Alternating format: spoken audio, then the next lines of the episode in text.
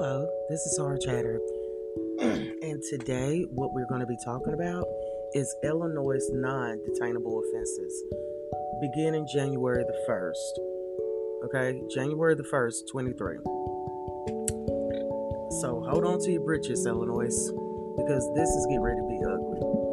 Um, aggravated battery, aggravated DUI, aggravated fleeing, arson, burglary, drug induced homicide uh, intimidation, kidnapping, robbery, second degree murder, threatening a public official. These crimes, they can come pick them up. Okay? What they're going to do is they're going to pick them up, they're going to take them to jail, and they're going to release them with a court date.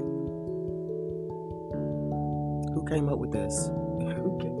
Who decided this? Who came up with this? And I'm gonna tell you now, if I was if I if I lived in Illinois, I will be making plans right now to move.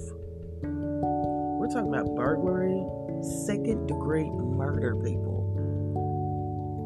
You heard me correctly. Second degree murder. Basically, these crimes are going to be legal to do. Now, there's many reasons this could have happened. Um, maybe the overwhelming feeling from police officers that you know that they really can't put a, li- uh, a lid on the crimes that are happening right now. Uh, another reason they're giving is that everybody should have the opportunity to bail themselves out of jail. Uh, it, it is just looking for a reason, okay?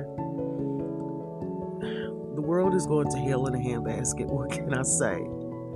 When I heard about it, I really didn't believe it. Upon investigation, it is absolutely, unfortunately, true. Okay?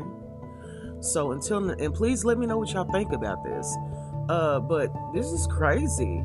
So until the next time, this is Hard Chatter, and have a great day.